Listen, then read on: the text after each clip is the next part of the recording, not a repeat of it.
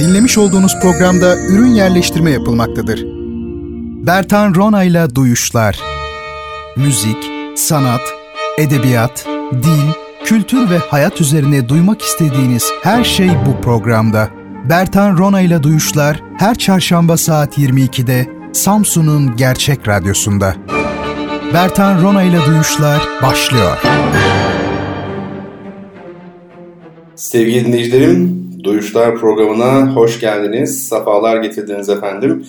Her hafta çarşamba gecesi saat yirmi ikide olduğu gibi bu gecede yine aynı vakitte sizlerle birlikteyiz ve sürenin el verdiğince müzik, sanat, felsefe, edebiyat konuları üzerinde duracağız. Hayata dair paylaşımlarda bulunacağız efendim.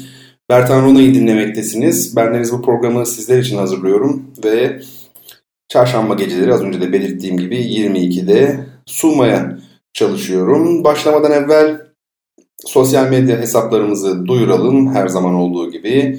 Twitter'da ve Instagram'da hesabımız Bertan Rona şeklindedir. Elektronik posta adresimiz ise bertanrona at gmail dot com ya da duyuşlar at gmail dot com şeklinde. Bizi Spotify'da, SoundCloud'da da bulabilirsiniz. Duyuşların geçmiş bölümlerini bu platformlardan dinleyebilirsiniz, takip edebilirsiniz. Çok sevgili dinleyenlerim. Yine e, burs duyurumuzu yineleyerek başlayalım bu haftada. İhtiyaç sahibi öğrenci arkadaşlarımız için e, burs temin etmeye çalışıyoruz. Bu konuda bizlerle iletişime geçmek isterseniz, yardımcı olmak isterseniz lütfen e, Twitter'dan ya da elektronik posta e, adresimizi kullanarak bize yazın.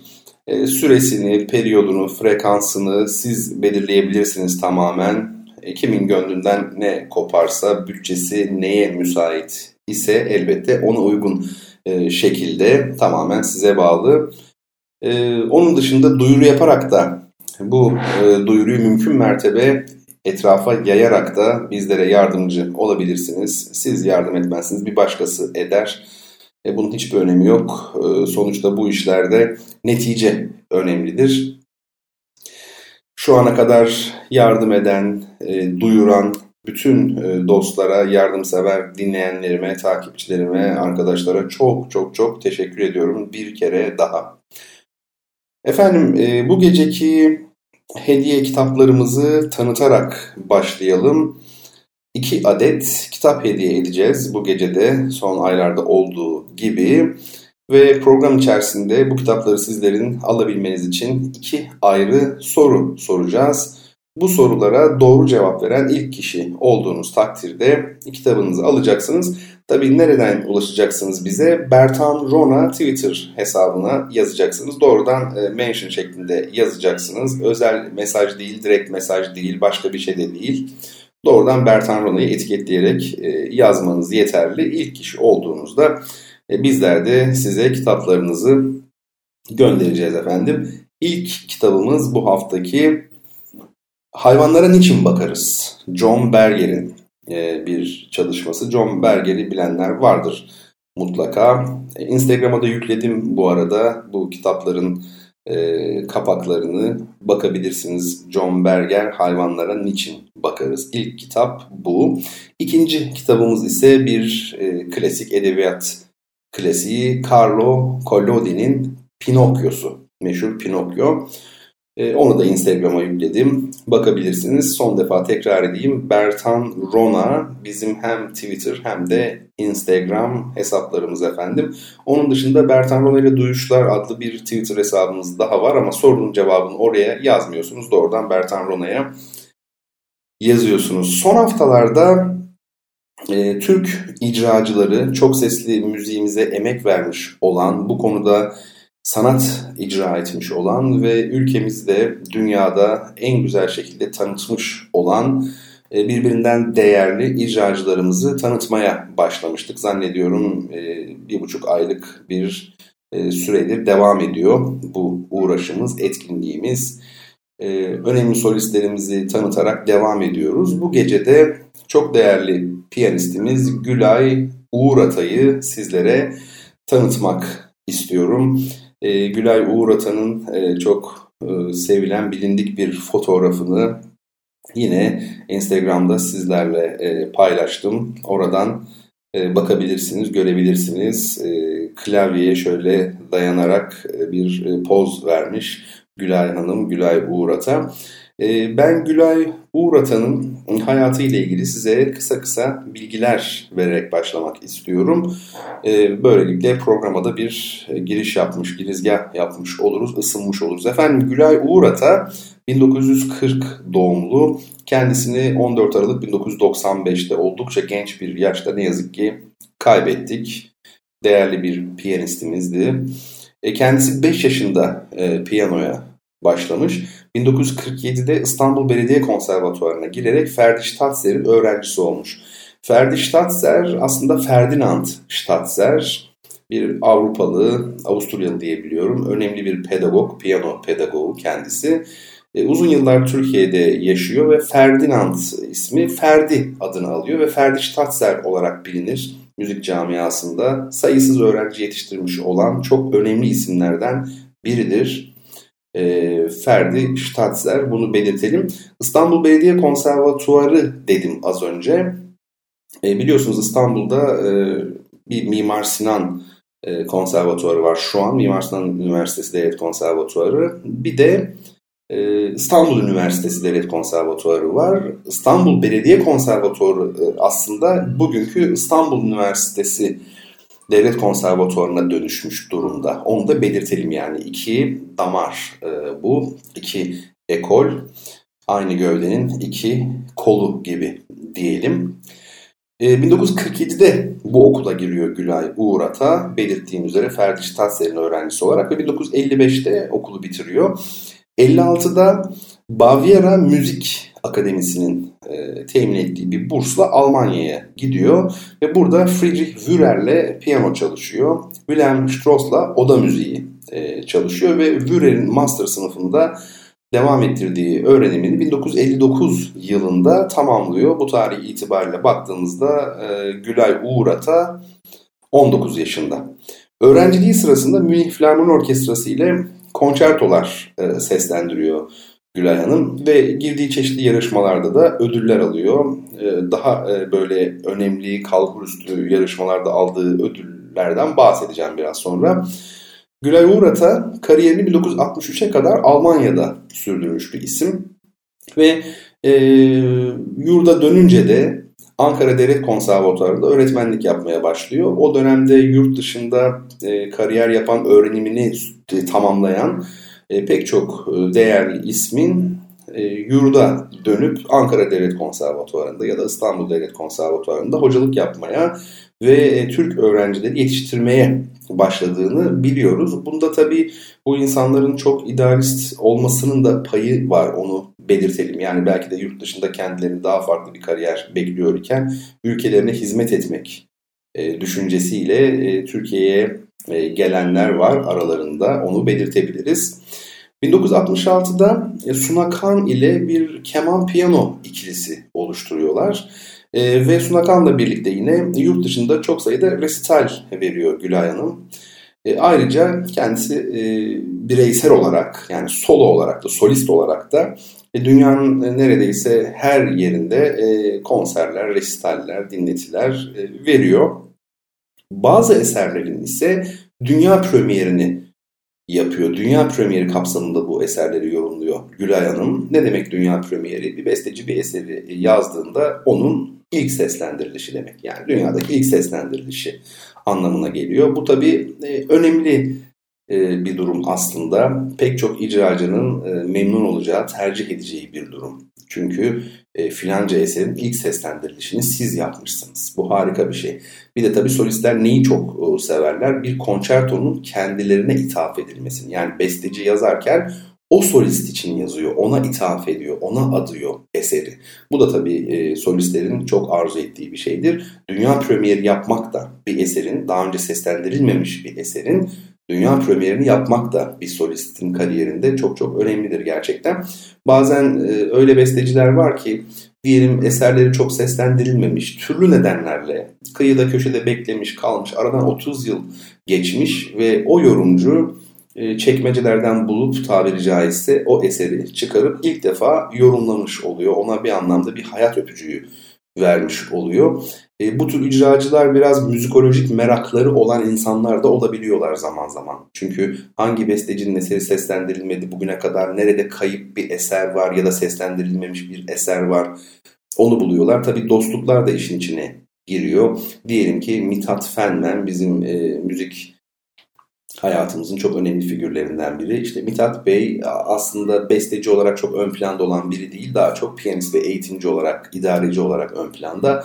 Onun yazdığı bir eser hiç seslendirilmemiş. Siz eğer piyanist olarak atıyorum tamamen Mithat Bey'in torunlarıyla bir yakınlığınız, tanışıklığınız varsa ya da onlarla bir temas kurduysanız bu eserin notasını alıyorsunuz. Güzelce çalışıyorsunuz ve yıllar sonra ilk defa seslendirilmiş oluyorsunuz. Yani eser ilk defa seslendiriliyor. Bunlar önemli meseleler. Şimdi Gülay Uğur Atay'ın dünya premieri kapsamında yorumladığı, yani ilk defa çaldığı hangi eserler var? Çok değerli bestecilerimizden Nevit Kodallı. Nevit Kodallı'nın Piyano ve Orkestra için Ebru adlı eseri. Cemal Reşit Rey'den Piyano ve Orkestra için çeşitlemeler.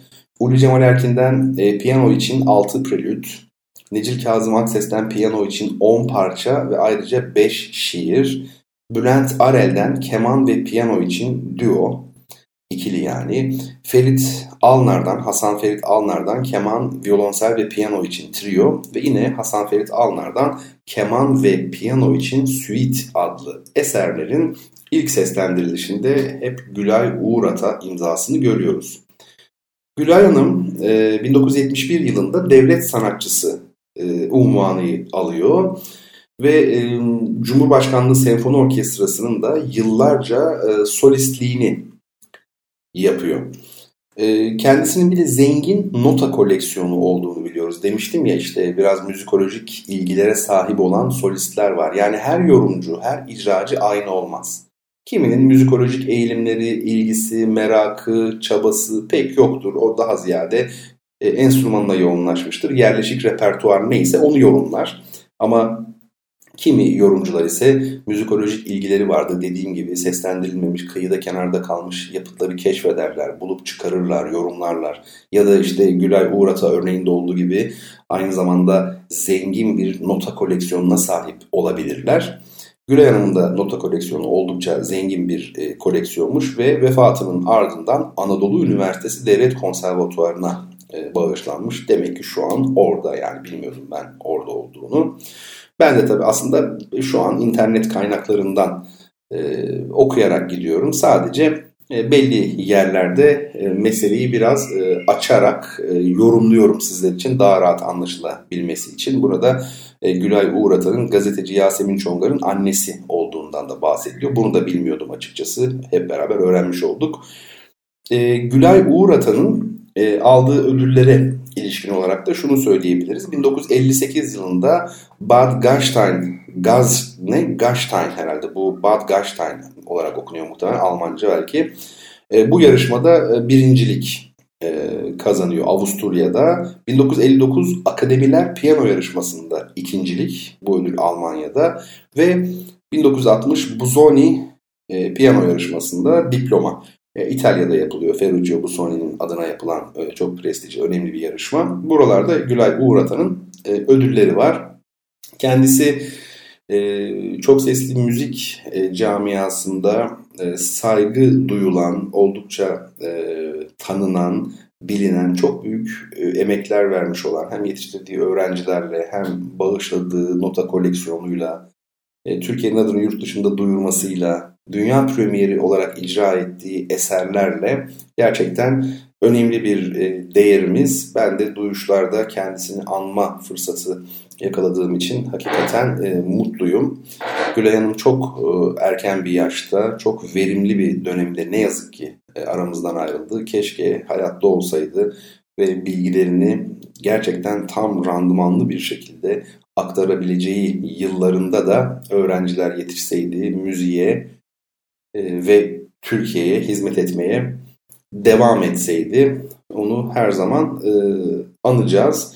Tabii e, Gülay Uğur Atay ile ilgili olarak düşündüğünde insan e, enteresan bir kitapta okuduğum bir anı geliyor. Fıkra tadında gerçekten. Az önce Gülay Uğur Atay ile Suna Kan'ın bir piyano keman ikilisi oluşturduğunu ve piyano keman için yazılmış eserleri yorumlayarak pek çok dinleti, resital verdiklerini söylemiştim. Yine bir kitapta okuduğum kadarıyla Cumhurbaşkanlığı Senfoni Orkestrası'nın salonunda bir gece yine Gülay Uğur Atay ile Suna Kan'ın resitali var. Bu resitalden evvel elbette ki prova yapılıyor. Prova sırasında galiba çay söylüyorlar.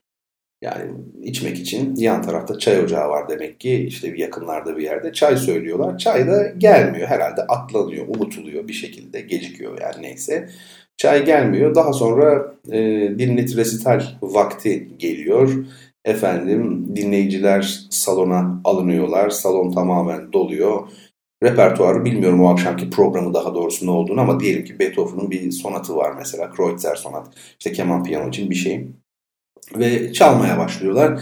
Ve e, daha hemen dinletinin başlarında icra esnasında, yani bildiğimiz resital dinleti esnasında kapı açılıyor. Çaycı iki tane çayı böyle güzelce, çok ama ağırbaşlı, saygılı bir şekilde hiç kimseyi bölmeden güzelce getiriyor. Piyanonun üzerine e, bırakıyor. Tabii e, herhalde icra kesilmiyor o esnada. Onlar çalmaya devam ediyorlar olsa gerek, ama çok sıra dışı bir durum. Dinleyici ne yaptı tabii e, bilmiyorum. Fakat ben bunu okudum, yani duymadım. Bayağı ciddi bir kaynakta okudum. Buradan şunu anlıyoruz. Çaycının o esnada orada ne olup bittiğine ilişkin hiçbir fikri yok demek ki. Yani bu insanlar niye toplanmış buraya, e, ne yapılıyor, bu enstrümanlar nedir, kim ne yapıyor ve öbürleri neden dinliyor, neyi dinliyor, demek ki bu konuda pek bir fikri yok. E, geliyor güzelce saygılı bir şekilde çaylarını piyanoya koyuyor, oradan ayrılıyor. Muhteşem bir e, öykü gerçekten. Müzik e, sanatı zamanla ilgili olduğu için müzisyenler pratik insanlardır. Genellikle böyle çok kıvrak zekaları vardır. Çünkü icra esastır müzikte baktığınızda. E, o bakımdan böyle çok esprili anekdotlar, hikayeler, fıkra tadında yaşanmışlıklar pek çoktur.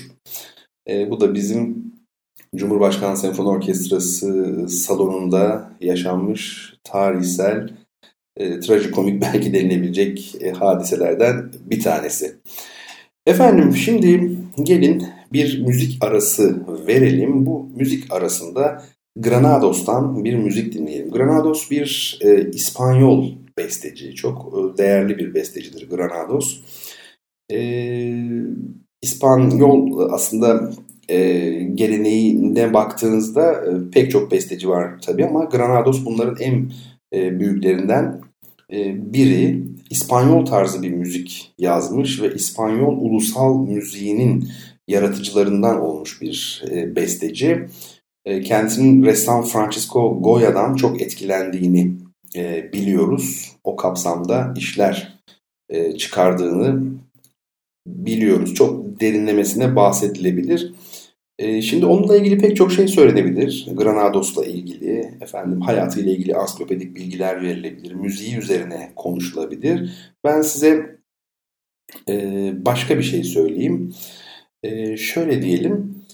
E, şimdi onun Goyescas isimli bir piyano suite'i vardır. Yani olağanüstü güzellikte bir suite'tir. Zaten Granados'un esas ünü bu suite ile olmuştur. altı parçadan E, oluşuyor ve Goya'nın tablolarından esinleniyor. Goyescas ismi.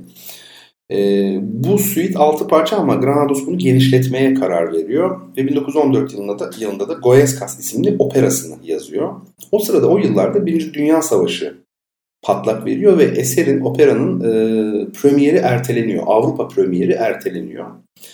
Ve eser, opera, yani Granados'un Goyescas isimli bu piyano suitinden genişlettiği ya da ondan mülhem yazdığı, ancak Birinci Dünya Savaşı'nın çıkması nedeniyle Avrupa'da sahnelenemeyen, yani premieri ertelenen Goyescas isimli operası yirmi sekiz Ocak bin dokuz yüz on altıda New York'ta sahneleniyor ve çok beğeniliyor.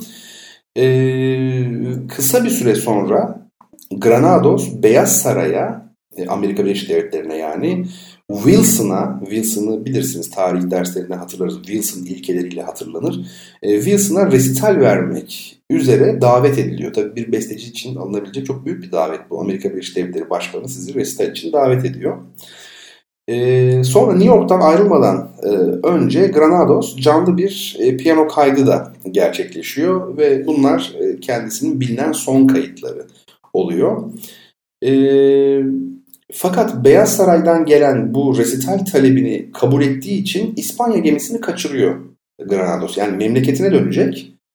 Operasının premieri Amerika'da yapılmış. Gemiye binip memleketine dönecek ama Amerikan başkanının resital davetini kabul ettiği için orada resitalini veriyor. İspanya gemisini kaçırıyor. Bunun üzerine İngiltere'ye gidecek olan Sussex isimli Fransız yolcu gemisine e, biniyor. Fakat bu gemi İngiliz kanalını geçerken Alman savaş gemileri tarafından bombalanıyor.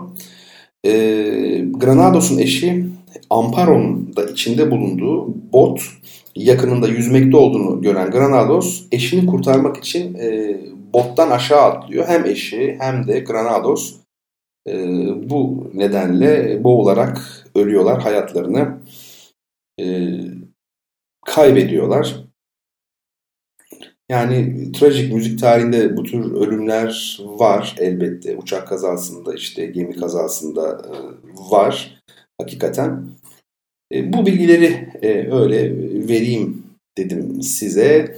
Şimdi belki biraz daha anlamlı olur dinleyişimiz. Granados'un Opus otuz yedi sıra sayısı taşıyan İspanyol dansları var. Bunlardan ikincisinin başlığı oryantal, yani bildiğimiz oryantal.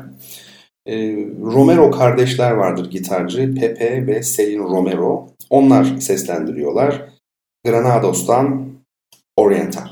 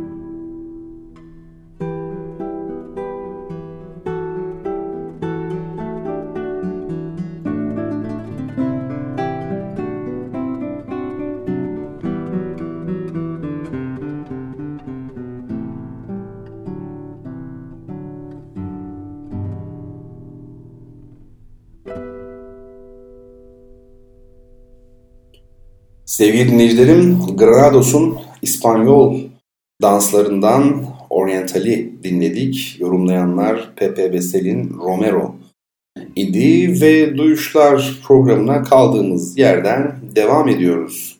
Efendim, geçtiğimiz haftalarda sadece Türk icracılarını ele almaya başlamış değiliz. Değil mi? Onun yanı sıra insan ilişkilerine dair de konuşmaya başladık ve bununla ilgili epeyce de bir e, dönüş aldım.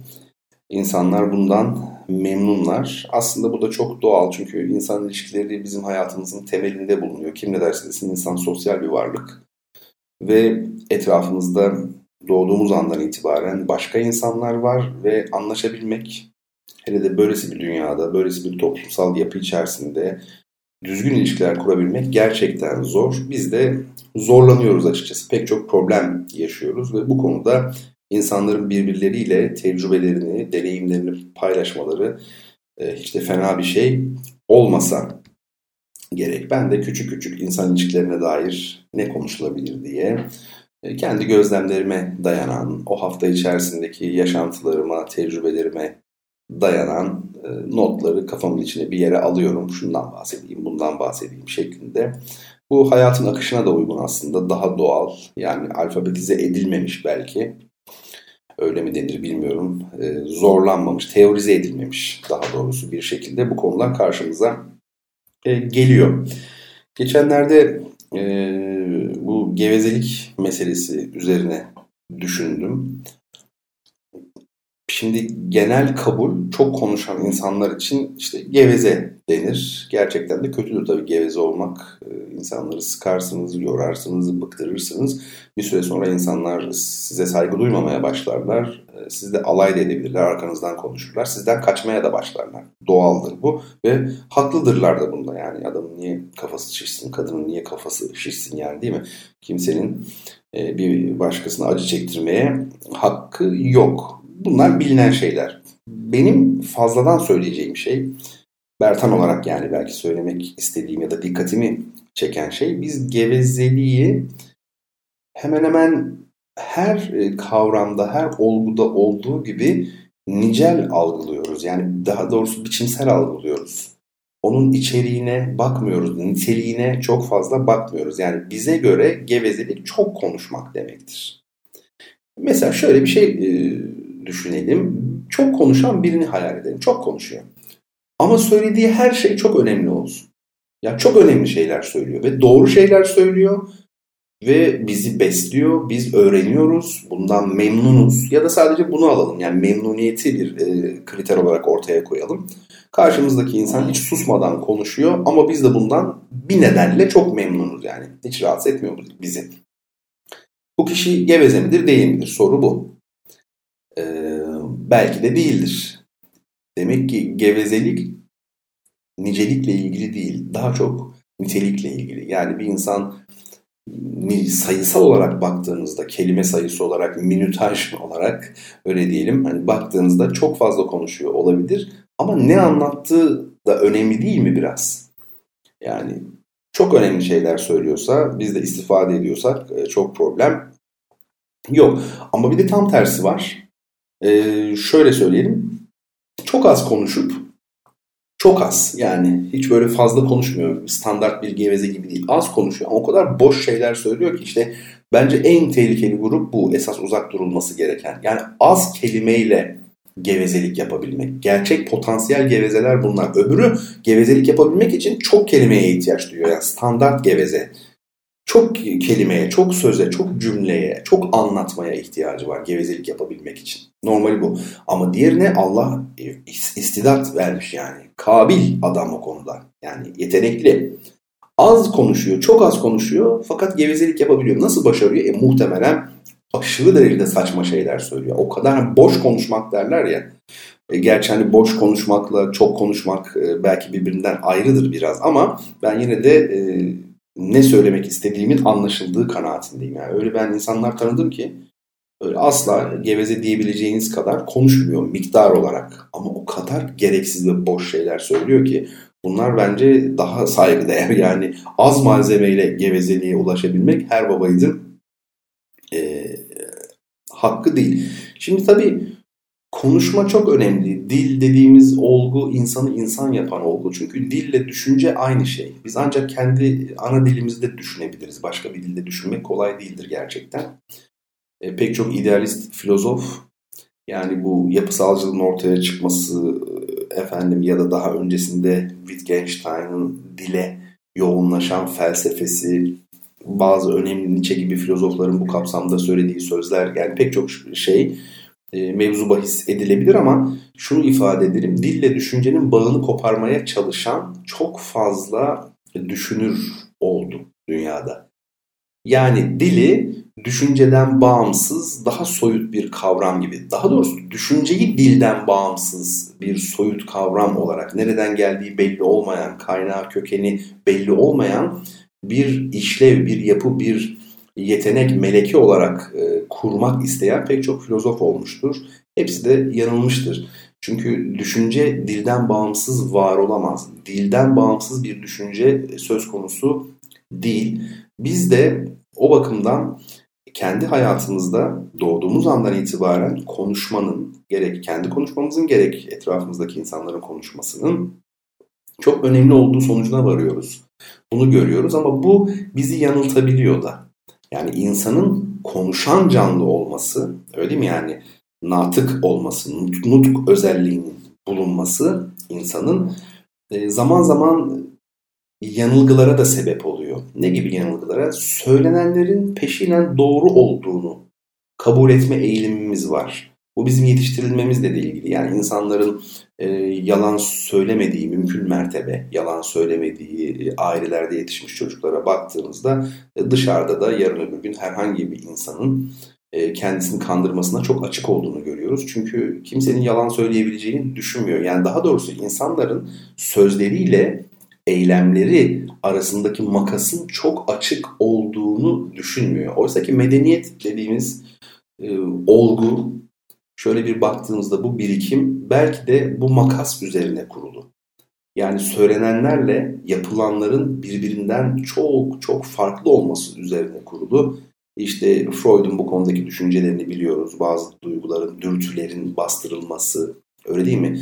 Yani e, mantıksallaştırma, ussallaştırma, aklileştirme, ne derseniz deyin, uzun konular tabii bunlar. Ama sonuçta konuşulanlarla, düşünülenlerle yapılanlar arasındaki fark orta yerde duruyor. Şimdi ben bir şey okumuştum. Bir kitap okumuştum. Orada şöyle diyor. Küçük çocuklar, yani iki yaşında, işte efendim üç yaşında, bu çocuklarla iletişim kurarken, onları ya da yetiştirirken hareketlerinize dikkat edin diyordu kitap. Yani sizin bu çocuklar sizin ne söylediğinize değil, ne yaptığınıza bakarlar. Yani iki yaş grubu böyleymiş mesela. Sizin ne söylediğinize değil, ne yaptığınıza bakıyorlarmış. Bu aslında olağanüstü bir şey. Çünkü hepimiz böyle olsak, yani insanların ne söylediğine değil, ne yaptığına baksak, buna göre karar versek, hüküm bilsek, inanın dünya çok ama çok başka bir yer olurdu. Çünkü kelimeler çoğu kere E, niyetleri de gizlemeye yarıyor. Yani dille hayat arasında da ciddi anlamda bir e, farklılık var. Çünkü dille düşünce bir bütün dedik ama düşünce hayatın kendisi olamaz. Düşünce sadece hayatın, pratiğin bir ürünü. Dolayısıyla düşünce bir teoridir ve teori pratiği nasıl yüzde yüz kucaklayamazsa düşünce de hayatı kucaklayamaz. Her zaman onun arkasından e, ağır aksak, topallayarak gelmek e, durumundadır. Bu olguları bildiğimiz zaman insanların söylediklerine değil, yaptıklarına hakikaten bakmak gerektiği de öne çıkmış oluyor. Ben bütün dinleyicilerime, sizlere, takipçilerime bunu tavsiye ediyorum. Küçük çocuklar gibi olalım. Ne yaptığına şöyle bir bakalım. Ne söylediğine değil. Tavırlar, davranışlar, hareketler tabii çok çok önemli. Bazı insanların ise bu konuda direksiyonu çok sıktığını görüyoruz. Nasıl mesela? Benim diyor hayatta belli prensiplerim var, belli yani ilkelerim var, model bir modelim var, ahlak anlayışım var. Ona göre davranacağım. Tamam, elbette ki bu çok güzel. Herkesin belli bir sistematik dahilinde, bir dizge dahilinde ahlaki ilkelerle hareket etmesi, bazı değerlerle hareket etmesi çok önemli. Hele bugünkü dünyada ipin ucu bu kadar kaçmışken bu hayati önem taşıyor. Fakat ikili ilişkilerde, mesleki hayatta olabilir, özel ilişkilerde falan olabilir, fark etmez yani, etrafımızdaki insanlarla kurduğumuz diyaloglarda biz şöyle bir hata yapıyoruz genellikle. Siz e, tamam belli ilkelerle hareket ediyorsunuz ama karşınızdaki insanlar farklı kişiler. Farklı farklı insanlarla bir araya geliyorsunuz siz. Yani birine daha farklı davranmanız, birine de daha farklı davranmanız gerekiyor genellikle. Bu asla ilkesizlik değil. Hani bu adama böyle, bu adama böyle gibi değil de güzel belki bir örnek bulmak lazım. Bunu da tam e, bilemiyorum açıkçası. E, fakat yani aynı şekilde davranamazsınız. Diyelim ki sizin bir standart bir konuda bir anlatımınız var. Peki diyelim ki o anlatımı anlamayacak olan biri var karşınızda. Ona daha farklı bir şekilde anlatmanız gerekir. Ya da şöyle düşünelim. Güzel bir örnek bulayım. Siz diyelim hani biraz Amerikanvari bir hocasınız. Okulda, üniversitede hocasınız. Onlar böyle çok daha öğrencileriyle yakın olabiliyorlar. O ona Michael diyor. yetmiş yaşındaki adama adıyla hitap edebiliyor filan vesaire. Öğrencilerinizle gidiyorsunuz, yemek yiyorsunuz icabında filan. Derste mesela işte efendim arkadaşlar hiç problem değil, çay içebilirsiniz. Hocam sakız çiğneyebilir miyim? Tabii tabii çiğne filan. Benim için önemli olan dersin anlaşılmasıdır falan filan. Çok güzel, harika. Yaptınız ama şunu unutmayın. Karşınızdaki öğrenci profili o tür bir profil mi? Yani siz çay içmeye izin verirsiniz, sakız çiğnemeye de izin verirsiniz. Dersiniz ki ben bunları saygısızlık olarak görmüyorum. Benim için önemli olan şey dersin anlaşılmasıdır gerçekten dediniz diyelim. Pek çok konuda esneklik davrandınız. Ee, çok güzel, yakınsınız, demokratik bir ilişki içerisindesiniz. Yani klasik bir hoca-öğrenci ilişkiniz yok. Ama bunun yürütülebilmesi için ve sizin bu modelden düşündüğünüz faydayı temin edebilmeniz için karşınızdaki öğrencinin de o modelde bir öğrenci olması lazım. Anlatabildim değil mi demek istemiştim? Değilse o zaman problem. İşte bunu anlatmaya çalışıyorum. Yani her şey bizim verdiğimiz kararlardan ibaret değil hayatta. Ben işte böyle doğru olduğuna inanıyorum. İyi de nerede, ne zaman, hangi koşullar altında, senin karşındaki kitle kim? Bunlara kesinlikle dikkat etmemiz lazım. Mesela birisiyle tanışıyoruz. Baştan o kişinin iyi, doğru, güzel olduğunu, hani kişi kendinden bilir derler ya, kendi gibi zanneder herkesi. O kişinin de öyle olduğunu düşünüyoruz.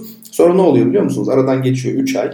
Görüştükçe bir, hayal kırıklığına uğruyorsunuz. Öyle olmadığını görüyorsunuz. iki, zaman kaybettiniz. Çünkü bilseydiniz baştan bu kadar emek vermeyecektiniz belki o kişiye. üç ay boyunca, altı ay boyunca zaman geçti bile. Hem zaman kaybettiniz, hem hayal kırıklığına uğradınız. Kaybettiniz yani.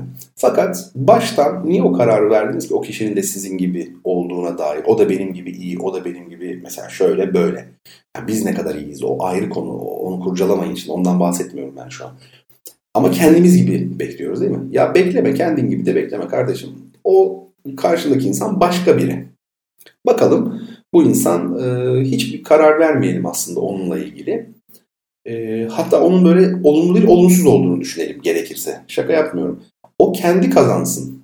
Yani değerini kendi kazansın. Bir baktık ki tanıştıktan sonra üç ay boyunca hareketleriyle, tavır davranışlarıyla, eylemleriyle, sözleriyle, pek çok özelliğiyle çok değerli, kaliteli bir insan olduğu belli oluyor, ortaya koydu. Ha, o zaman ne oluyor biliyor musunuz? Ne hayal kırıklığına uğruyorsunuz işte. Çünkü baştan çıtayı oraya koymadınız. İki, zaman da kaybetmediniz. Anlatabiliyor muyum ne demek? Çünkü siz baştan herhangi bir şey beklemeden e, girmiş oluyorsunuz o ilişkiye. Tabii bunlar e, sübjektif olabilecek e, şeyler, tespitler yani. Yorum hani bu şöyle eğilip bükülmemeli kesinlikle. E, Bertan Rona hiç kimseye değer vermeyin, herkes değersizdir, öyle yaklaşın diyor. Öyle demiyorum tabii ki. Anlayan anlıyor benim ne demek istediğimi. Benim vurgu noktam farklı. Sadece direksiyonu çok sıkmamakla ilgili belki. Aşırı derecede direksiyonu sıkmak, aşırı derecede kendi ilkelerimiz çerçevesinde bakmak, dayatmak, karşıdaki profili hiç düşünmeden hareket etmek bence doğru değil ve pek çok sıkıntıyı da beraberinde getiriyor. Ben bunu kendi hayatımda yaşadım, gördüm ve çok mütevazı bir şekilde sizlerle de paylaşmış oluyorum şimdi. Efendim, Geçen hafta güzel bir kitap tanışmış, tanıtmıştım size. Bu hafta da yine e, önemli, güzel diyebileceğimiz, geçen e, yıl, yani çok kısa bir zaman önce aslında kaybettiğimiz değerli düşünce insanımız Ömer Naci Soykan tarafından yazılmış bir kitabı tanıtmak istiyorum. Kitabın adı Felsefe ve Dil. Bugün felsefe, yani dil düşünce bağlantısı geçti ya, az önce konuştuk. Aslında ben bu bağlantıyı öngörmemiştim. Yani kitap tanıtımı tamamen denk geldi, tesadüf. Bu da felsefeyle dil ilişkisi üzerine bir kitap ama özelde Wittgenstein'ın felsefesi üzerine. Kitabın tam adı şu: Felsefe ve Dil. Wittgenstein felsefesi üzerine bir araştırma. Instagram'da e, bulabilirsiniz. Sizin için paylaştım Bertan Rona hesabında bu kitabın kapağını. E, peki bu kitabın arka kapağında ne yazıyor? Şöyle bir e, bakalım. Zaten e, Ömer Naci Soykan yazmış. Şöyle, yirminci yüzyılın en büyük filozofu olarak nitelendirilen Wittgenstein. Burayı galiba Ömer Naci Soykan değil de yayın evi yazmış. Yani yirminci yüzyılın en büyük filozofu olarak nitelendirilen Wittgenstein. Çok iddialı bir yorum, yani en büyük filozofu. Yani çok anlamlı gelmedi bana. Neyse, yirminci yüzyılın en büyük filozofu olarak nitelendirilen Wittgenstein felsefesini dil ekseni etrafında oluşturur. Sadece filozofların değil, felsefeyle ilgilenen tüm okurların ilgisini çekecek olan bu kitap, filozofun dil-felsefe ilişkisi üzerine olan düşüncelerini ayrıntılı ve betimleyici eleştirel bir tutumla ele alıyor. Galiba buradan sonrası Ömer Naci Soykan'ın. Şöyle diyor: çeşitli dillerde Wittgenstein üstüne yapılan çalışmalarda onun tüm düşüncelerini kapsayan, en ince ayrıntılara dek inen, eldeki kitap gibi örneklere sık rastlanmadığını söylersek bunun bir kendini beğenmişlik olarak anlaşılmayacağını umarız. Felsefe yapmada daima filozofları çalışma, düşünme gündeminde tutmanın gerekliliğine, filozofya perennis'e inanan biri olarak Wittgenstein ve başka filozoflar üstüne yaptığımız çalışmaların bu amaçla anlaşılması ve bu tarzın genç felsefecilerimize bir örnek oluşturması dileğimizde umudumuza eklemek isteriz demiş. Ömer Naci Soykan'ı geçen yıl kaybetmiştik. Dil ve felsefe ilişkisi, felsefe alanında okumalar yapan, okuyan, kendini geliştirmek isteyen insanların belli bir noktadan sonra mutlaka uğradıkları bir uğrak, durak noktası. Onu ifade edelim. Bu kitapta bu kapsamda önemli. Şundan dolayı da önemli. Ülkemizde hala, yani iki bin yirmide olmamıza karşın, Türkçe dışında, hani yabancı dil e, konusunda bir ciddi sıkıntı var. Yabancı dil bilen, öğrenmek isteyen, merak eden, bu dillerde yazılmış diyelim ki İngilizce, Almanca, literatürü takip eden, okuyan, kitap okuyan, makale okuyan, bildiri okuyan insan sayısı e, akademide de çok çok az. Bunu kabul etmek durumundayız. Bu alanda kendimizi geliştirmek zorundayız açıkçası. Kandırmamız, yani kendimizi kandırmanın bir anlamı yok. Böyle olunca bizim e, felsefeyle ilgilenmek isteyen insanlarımız tabii ki e, Türkçe çalışmalara başvurmak zorunda kalıyorlar. Şimdi Türkçe çalışmalar da elbette ki büyük bir riski beraberinde getiriyor. Ne gibi bir risk? Tabii çeviri riski. Felsefe kavramlarla yapılır. Bu da çeviri konusunda çok büyük bir risk oluşturur. Yani siz Spinoza'nın işte Etikasını alıp okuyorsunuzdur ama Türkçe'de aslında okuduğunuz başka bir şeydir, haberiniz yoktur. O, o derece farklı olabilir.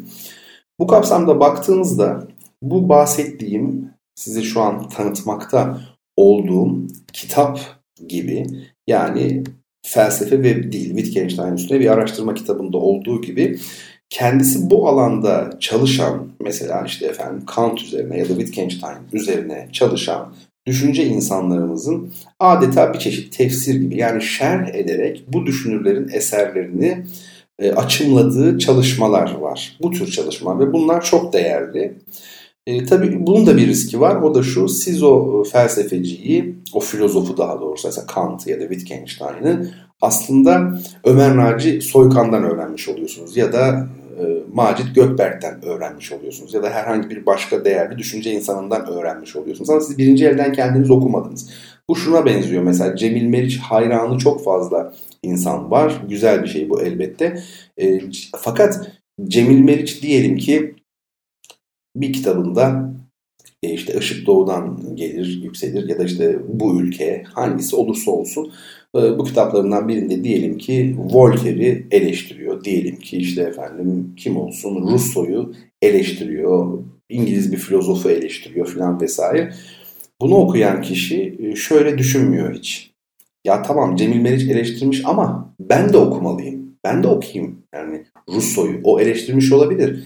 Yani biz neyi eleştirdiğimizi bilmiyoruz. Cemil Meriç'in eleştirmiş olması bizim için bir referans olmuş oluyor. Bu çok yanlış. Yani Cemil Meriç kendisi binlerce cilt kitap okumuş olabilir. Ee, Avrupa kültürünü ve medeniyetini e, incelemiş, içselleştirmiş olabilir ve buna eleştiriler getirmiş olabilir. Ama şunu unutmayın, yani biz de o kitapları okumadan, birincil kaynaklara e, inmeden o şekilde eğer e, o tespitleri ödünç alırsak hayatımız boyunca sırtımızda ödünç olarak taşırız.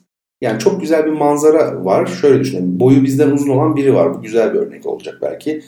Bir duvar var. Duvarın arkasından deniz görünüyor ama bizim boyumuz müsait değil. Biri diyor ki ya şöyle güzel, böyle güzel, harika, olağanüstü anlatıyor uzun boylu olan arkadaşımız ama biz bakabilmiş değiliz. Ve biz onun söylediklerini söylüyoruz. Evet şöyle güzel, böyle güzel. Başkalarına da anlatıyoruz. Şöyle güzel, harika veya böyle kötü, rezalet falan. Gördün mü? Hayır. Olmaz. Bu ne kadar güvenirsek güvenelim. Bilimde, felsefede bunun yeri yok. O bakımdan dil önem arz ediyor. Yani henüz yirmili yaşlarda ya da bu yaşların başında olan arkadaşlarımız için daha fazla gecikmeden hemen, yani hangi alanda çalışacağınıza bağlı tabii. Yani felsefede mesela Almanca, eğer Alman idealizmi çalışacaksanız mesela yararlı olabilir. Ya da İngiliz materyalizmi çalışacaksanız yararlı olabilir. Ya da toplumcu düşünce açısından efendim Proudhon'dur, Saint-Simon'dur, hani Fransızca belki şey olabilir. Ve edebiyatsa, hangi alansa ona göre işlevsel bir dilde karar kılmak, çalışmak. Arapça olabilir, illa Avrupa dil demiyorum yani. Arapçada çok zengin bir literatür var. Efendim Çince olabilir, İspanyolca, hakeza. Yani gerçekten çok klasik belki ama her lisan bir yeni bir insan. Gerçekten de öyle bambaşka biri oluyorsunuz. Dünyaya açılan bir pencereniz daha oluyor. Onu tavsiye ederim. Şimdi gelin hadi ilk kitabımızı çok sevgili dinleyenlerim sahibiyle buluşturalım. Ben şimdi size bir soru soracağım. Bu sorunun cevabını Bertan Rona Twitter hesabına, duyuşlar hesabı değil, sadece Bertan Rona Twitter hesabına mention yazarak yanıtlayan ilk kişiye kitabını göndereceğiz hemen. Sorum çok derli toplu bir soru. Şöyle, bahçelerde yaz günlerinde oturulmak için yapılan kafes biçiminde ve kubbeli, üstü sarmaşık bitkilerle örtülen süslü çardağa ne denir? Var ya sitelerde falan çok fazla var. E, bu tür çardaklara, üstü kapalı yapılara, ahşaptan yapılan genellikle e, ne ad verilir? Bunu soruyorum size. Ve şimdi bir müzik arası daha vereceğiz. Manuel de Falla, Manuel de Falla öyle diyelim ya da Üç Köşeli Şapka adlı onun bir balesi var. Olağanüstü bir bale. Bu Üç Köşeli Şapka balesinden komşunun dansını dinleyelim.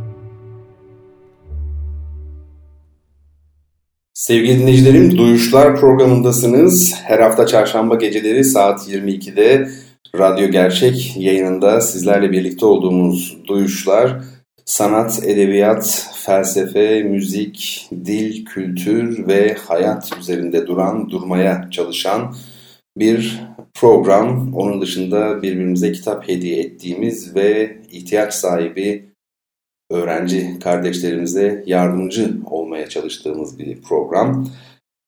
Ee, sizler de yardımcı olmak isterseniz efendim, ihtiyaç sahibi öğrencilere, onlara burs teminine destek olmak isterseniz lütfen bize ulaşın. Meblağı siz belirleyin.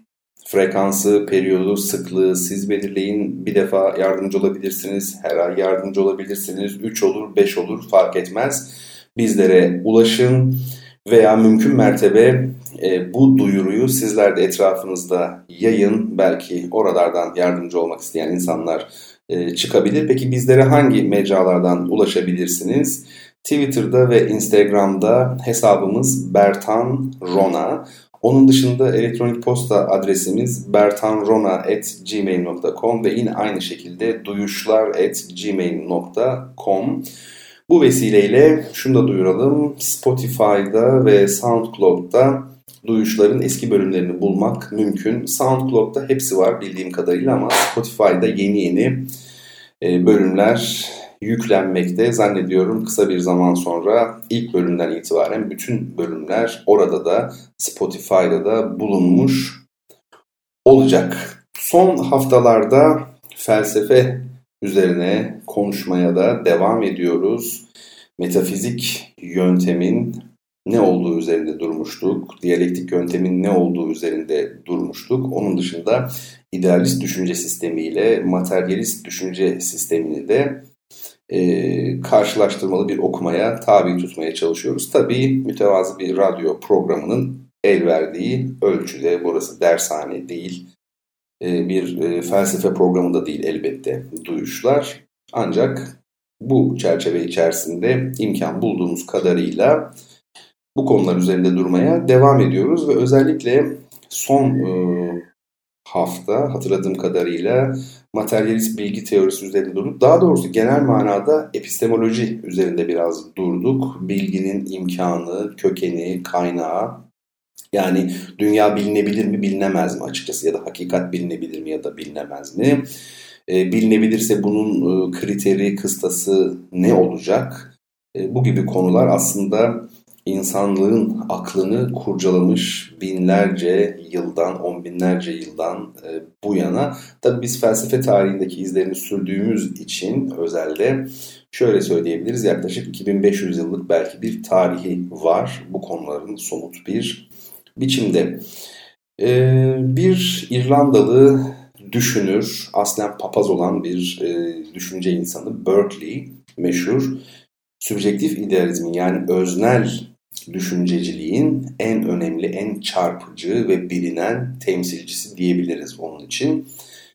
Ee, Berkeley, insan duyumlarının, yani bizlerin fizik dünyadan, pratikten, nesnelerden, olaylardan aldığımız duyumların çelişkili ve bağıntılı olduğunu ve işte tam da bu nedenle e, maddenin, yani bu duyumların geldiği ana kaynak olan maddenin var olmadığını söylüyordu. Yani bizim duyumlarımız bizi aldatabiliyor mu? Evet, aldatabiliyor. Mesela çay e, bardağının içine koymuş olduğumuz bir kaşık da bir bardak doluyken kırık gibi görünür, öyle değil mi?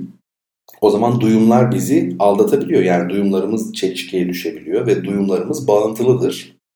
O halde bu duyumların kendisinden kaynaklanmış olduğu madde var olamaz. Var olsaydı bizim duyumlarımız çelişkili ve bağıntılı olmazdı şeklinde bir sonuç. Berkeley'in vardığı sonuç. Oysa suyun içindeki bir e, kaşığın, çay kaşığının diyelim, işte çay bardağının içinde olan bir e, çay kaşığının kırık olması bar, e, kaşığın var olmadığı anlamına gelmez. Öyle değil mi? Evet, burada bir problem var. Gerçekte kaşık kırık değil ve biz onu kırık görüyoruz. Burada bizim e, duyumlarımız bize doğru bir e, veri vermiyor aslında. Ama öte yandan bundan kaşığın var olmadığı sonucunu çıkarmak da doğru değil. Ee, onu söyleyelim. Burada biz Berkeley'nin düşüncesinin çelişkiyi, karşıtlığı ya da bağıntılılığı olaylardan soyup çıkartıp olayların birbirleri üzerindeki karşılıklı etkisini hiç hesaba katmayan bir metafizik düşünce yöntemi üzerinde temellendirildiğini görüyoruz. Buradaki temel hata e, bu. Biliyorsunuz Berkeley'nin ünlü bir sözü var. Esse ist percipi. Varlık algılanmaktır. Yani algılanmaktır e, varlık. Ve buradan hareketle de Berkeley bir papaz olduğunu da söylemiştik, bir din adamı olduğunu söylemiştik. Bu duyumları bize sağlayanın Tanrı olduğunu söylüyordu. Yani ne demek bu? Şimdi siz madde yoktur derseniz aslında Berkeley'nin söylediği bu. Etrafımızda gördüğümüz hiçbir şey gerçek değil. Madde diye bir şey yoktur. O zaman duyumlar nereden geliyor diye sorarlar adama. Berkeley de diyor ki bu duyumları bize sağlayan Tanrı'dır. Tanrı bize maddeyi, eşyayı, alemi sanki varmış gibi gösteriyor diyor. Tabii bu düşünce, şunu söyleyelim, yani öznel idealizm, etrafımızdaki fizik alemin varlığını tamamen yadsımak. Yani bu reddetmek, kabul etmemek, bu varlığı kabul etmemek. Öznel düşünceci bu düşünce zorunlu olarak solipsizme varır. Ne demek bu? Tek bencilik. Bu da felsefe tarihinde yine epistemolojiyle bağlantılı olup çok enteresan bir noktaya varan bir düşüncedir. Solipsizm, yani tek bencilik. E, madem fizik dünya yok, e, hiçbiri gerçek değil, o zaman etrafımda gördüğüm insanlar da gerçek değil. Kim var? Tek ben varım. Yalnızca ben varım. Tek bencilik. Şaka gibi değil mi? Ne kadar saçma görünüyor ama felsefe tarihinde kendine yer bulmuş ve ciddi anlamda tartışılmış düşünceler bunlar. Tabii öznel idealizm deyince akla her ne kadar Berkeley gelse de başka bazı düşünürler de, özellikle nesnel idealizm kapsamındaki başka bazı düşünürler de öyle veya böyle düşüncelerinin belli bir noktasında öznel idealizmle temas etmek zorunda kalmışlardır. Husserl'in, Heidegger'in düşüncelerine baktığınızda öznel idealist fırça darbelerinin çok fazla olduğunu görürsünüz. Aslında nesnel idealizmi zorunlu olarak ilerlettiğinizde varacağınız sonuç öznel idealizmdir. Yani nesnel idealizmin çelişkilerinin ortadan kaldırılması için bir süreç, düşünsel süreç yürütürseniz varacağınız nokta kesinlikle öznel idealizm olmak e, zorundadır. Şimdi e, varlık bir nesnel gerçektir aslında. Bizim dışımızda vardır, bulunmaktadır ve bizim bilincimiz e, maddeden, bu varlıktan e, bir yansımadır. Yansımanın maddenin bir özelliği olduğunu söylemiştim. Yani bir suyun güneş ışığını yansıtması gibi, efendime söyleyeyim, bu nasıl bir yansıtmaysa aslında düşünce dediğimiz şey bir anlamda duyumların işlenmesinden oluşuyor. Yani etrafınıza şu an bakın, ne görüyorsanız aslında orada bulunan maddelerden bize gelen duyumlardır bunlar. Böylelikle ne oldu? Siz o e, maddenin yansımasını beyninizde oluşturmuş oldunuz ve bakın madde yine bir yansıma yaptı sizde. Yani şu an diyelim ki siz beni telefondan dinliyorsunuz kulaklıkla, efendim elinizde telefonunuz var. Sizde telefonun e, na ilişkin bir kavram var değil mi? Oradan bir duyum geliyor size, işte belli boyutları olan, belli bir rengi olan, ağırlığı olan bir cisim. İşte o cisim tıpkı güneşin suda yaptığı yansıma gibi sizin beyninizde şu an bir yansıma yapmış durumda. Sizde bir e, akis buluyor. Mesele aslında bu. Madde nedir peki o zaman, nasıl tanımlayabiliriz dersek, e, madde kendisini yansıtan insan zihninden tamamen bağımsız olarak var olan ve yine o insan zihni tarafından yansıtılan nesnel gerçekliktir aslında. Yani bizden bağımsız olarak vardır. Biz hayatta olmadığımızda da madde var olmaya devam edecektir. Öyle değil mi? Pek çok insan ölüyor mesela. İşte e, yani... Şöyle diyelim mesela, mikroplar, mikrop adını verdiğimiz işte mikroorganizmalar var değil mi? Ama bu mikroplar insanlık tarihine şöyle bir baktığımızda çok geç bir dönemde keşfedildiler mikropların varlığı. Ama onlar keşfedilmeden önce de vardılar. Öyle değil mi? Biz onların var olduğunu bilmiyorduk. Orta çağda bilinmiyordu mikrop diye bir şey. Ama varlardı ve sayısız insanın da ölümüne sebep oldular. Yani ben onları bilmiyorum diye onlar e, yok olabilirler mi? Yani orta çağa kadar ben onları bilmiyordum. E, sonra öğrendim, sonra ortaya çıktılar. Hayır, onlar hep vardı. Sen onu belli bir yerden sonra öğrendin. Ama sen bilmiyorken de onlar vardı ve insan öldürüyorlardı. Öyle değil mi? İşte ben yoksam, yani ben öldükten sonra varlık olsa ne olur, olmasa ne olur? Hani varlığın ne anlamı kalır diye bir e, soru vardı. Bu felsefe e, ile ilgilenen, bu konuda düşünsel gündemi olan insanların zaman zaman düşündüğü bir şeydir eminim. Yani biz yoksak varlığın ne anlamı e, olabilir? Valla Christoph Colomb keşfetmeden önce Amerika ne ifade ediyorsa işte o odur, yani cevap bu. Öyle değil mi? Yani Christoph Colomb onu keşfetmeden evvel Amerika yok muydu? Amerika, Amerika kıtası vardı. Değil mi? Orada yine e, bir yaşam vardı, devam ediyordu. E sonra Colomb onu keşfetti. Bir gün Colomb öldü. Hiç de bir şey olmadı, yani Amerika elbette ki devam etti. Tıpkı bunun gibi bu mikrop bahsi ya da işte efendim Amerika kıtası bahsi aslında güzel örnek. Onu söyleyelim. Ee, şimdi bizim etrafımızda e, pek çok yapı var. Öyle değil mi? Bu yapıların, bizim etrafımızda bulunan bu yapıların insan düşüncesi tarafından inşa edilmiş olması, bunların yapılışında ön planda olan yasaların, kanunların yine insan düşüncesi tarafından yaratıldığını kesinlikle göstermez. Bunu söyleyelim. Yani etrafımızda biz somut konuşalım. Yani mesela binalar var, değil mi? Arabalar var, otomobiller var, benzinlik görüyorsunuz, bir şeyler bir şeyler görüyorsunuz işte. Bunları inşa eden insan. Doğru, ama insan bunları belli bazı bilimsel yasalara göre, fizik kanunlarına göre üretti. O şekilde inşa etti. Değil mi? Yani o yasaları insan meydana getirmedi. O yasalar tabiat yasalarıydı. İnsan sadece bu tabiat yasalarını öğrendi, bunları bildi. O nedenle de bunları yararlı olarak kullanmaya başladı. Kendi yararına kullanmaya başladı. Oysa yasa hep vardı. Bugün uçaklar uçabiliyorsa belli bir takım, değil mi, yine fizik kanunlarına göre uçabiliyorlar. O kanunlar hep vardı. Biz bilmiyorduk. Öğrendiğimizde uçağı üretmeye başladık ve bu yasaları kendi yararımıza kullanmaya başladık. Ama yasaları biz var etmedik. Biz değiştiremeyiz de onları. Onu söyleyelim. Bir de şu mesele var. Düşünce dediğimiz olgu, yani tarihte, felsefe tarihinde düşüncenin ne idüğü, yapısı çok konuşulmuş. Yani tamam, düşünce insan beyninin bir ürünüdür diye uzun uzun yıllar zaten düşüncenin insan beyninin ürünü olduğu reddedilmiş. Sonradan diyelim ki kabul edildi. Bu defa da tamam, düşünce insan beyninin ürünü ama nasıl bir ürün? Acaba işte bir karaciğerin herhangi bir sıvı salgılaması gibi mi? Bir hormon salgılaması gibi mi? Değil mi? Hayır, böyle değil. Çünkü ben az önce dedim ki işte maddenin, düşünce nedir? Maddenin yansımasıdır. Maddenin yansıması demektir aslında düşünce. E, buradan yola çıkarak da işte efendim organlarımızın salgıları nasılsa düşünce de tıpkı öyle maddidir. E, hayır, e, bu anlama gelmiyor. Yani bir karaciğerin sıvı salgılaması gibi değil. Tabii ki e, bilinç dediğimiz şey aslında temelde maddenin hareketinin, zaten hareketsiz madde olmaz. Yani masanın üstünde bir bardağın duruyor olması sizi yanıltmasın, o da hareket ediyor. Biz onu hareketli olarak algılamıyoruz o an, ama hareket halindedir.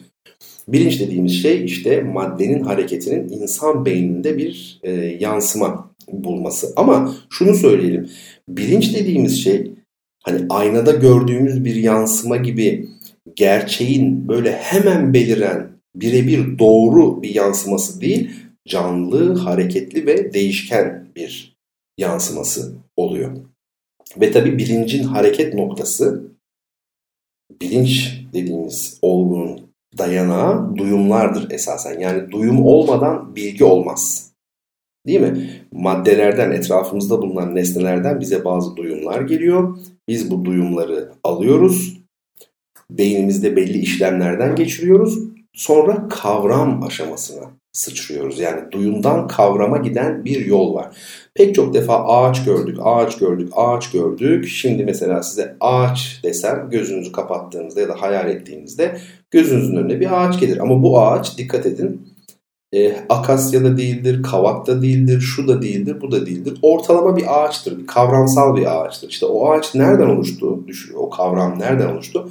O imge veya size gelen duyumlardan oluştu. Ama dikkat, duyumlar işlene işlene kavram aşamasına geliyorlar, bir sıçrama yapıyorlar. Ama biz bundan sonra o kavramları bir gözlük gibi takıyoruz ve tek tek bütün nesnelere de o kavramlarla bakıyoruz. Onu söyleyelim. Bakın bir örnek verelim. Çok böyle karışık gibi gelmesin kesinlikle bu konular.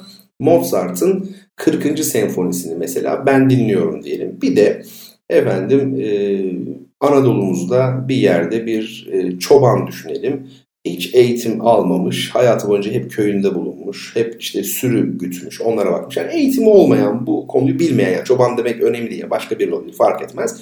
Şimdi dinlediğimizde diyelim ki o hiç e, bir şey anlamadı, hiç zevk almadı. Ben de diyelim ki dinlediğimizde çok anlayarak dinledim, büyük bir zevk aldım.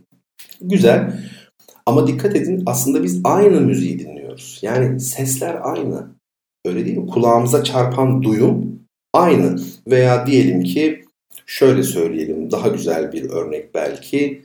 Yıllarını kuyumculuk mesleğine ya da tesbih yaparak, hani var el sanatları işte bunlara e, har ya da marangoz bir efendim önümüze şey getiriyorlar. Ahşap bir masa. Ben de bakıyorum, marangoz da bakıyor. otuz yılını bu işe vermiş. Onunla ben aynı şeyi mi görüyoruz? Baktığımızda gördüğümüzün aynı olması lazım ama fark var değil mi? İşte o, o farkı oluşturan ne?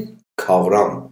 Ben de yıllarca o mesleği yapmadığım için o görüntüler, o veri, o duyumlar birikip birikip birikip belli bir kavramsal aşamaya sıçramadığı için ben onu ham bir duyum olarak görüyorum. Tıpkı çobanın Mozart'ın kırkıncı senfonisini dinlerken e, bulunduğu pozisyon gibi.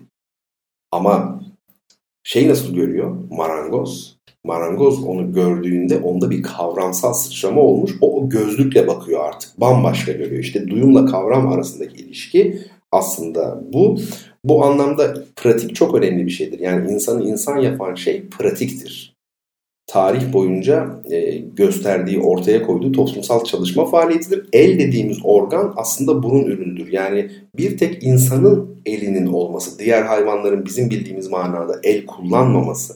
Yani maymunun da eli vardır belki diye düşünebilirsiniz ama ön ayak mı el mi? Yani maymunun eliyle benim şimdi işte Çaykovski'nin keman konçertosunu çalan parmaklarım bir olamaz. İnsan eli bambaşka bir şey. Aslında beynin, insan beyninin ve insan düşüncesinin özelliklerini görüyoruz elde. E, boşuna el öpme geleneği yok yani. Elin ne olduğunu insanlar biliyorlardı şüphesiz. O bakımdan el hem pratik sürecin var etmiştir. İnsan hem eliyle çalışmıştır hem de o pratik süreç tarafından var edilmiştir insan eli. Ve şunu da söyleyelim son olarak bu konuda, insan çalışması en başından beri aslında bireysellik toplumsal nitelikte. Ve toplu çalışma duyumların yansıtmaya yetmediği bize yeni nesnel bağlantılar kazandıran bir çalışma. Çünkü siz toplumsal çalışma içerisinde daha yeni duyumlar elde ediyorsunuz. Yani bireysel olarak elde edemeyeceğiniz bazı duyumlar elde ediyorsunuz. Bir orkestra düşünün. Orkestrada çalan yüz kişi olsun aynı anda, seksen kişi her neyse. Şimdi herkesle beraber müzik yapmak zorundasınız. Tempoyu korumak zorundasınız. Çünkü siz biraz daha yavaş, biraz daha hızlı çalarsanız ne olacak? Müzik bozulacak. Öyle değil mi? Ama şimdi tek başına olsanız, tek başına olsanız hani ayak uydurmak zorunda olduğunuz bir topluluk olmadığı için bu konuda bir e, tecrübe, bir bilgi, bir görgü, bir deneyim kazanma imkanınız olmayacak. Yani tek başınayken öyle bir sorununuz yok. Ama birlikteyken yapıyı bozmama gibi bir sorunumuz var. Bakın burada bize yepyeni bir gelişme alanı var. Yepyeni bir tecrübe alanı var. Bunu da söyleyelim. Tabii toplu hareket etmek için insanlar madem toplu yaşıyorlar bir işaret gerekiyor koordine olabilmek için. Bu da aslında dilin kaynağı olmuş oluyor. Yani dil sadece bir anlatım değil, ondan da önce bir iletimdir. Yani anlatmaktan ziyade iletişim. İletişim başka, anla, anlatım tabii başka. Peki yani çok daha fazla gitmeyelim. Ee, bu konuları konuşmaya devam edeceğiz. Ben mutlaka yararı olacağını düşünüyorum bu e, felsefe sohbetlerinin. Çünkü eminim şu an beni dinleyenler arasında Bazen üstü kapalı, bazen daha açık, bazen bilinçli, bazen bilinçsiz ama yıllar boyunca bu ve benzer soruları farkında olarak ya da olmayarak böyle alttan düşünüp dururuz. Şimdi belki bazı cevaplar veriyorumdur ben farkında olmadan beni dinleyenlere. Belki bunların bir kısmı çok soyut kaldı, sadece birkaç tanesi ha, şu şöyle mi acaba gerçekten de bu böyleydi falan denilerek bir kenara konuldu.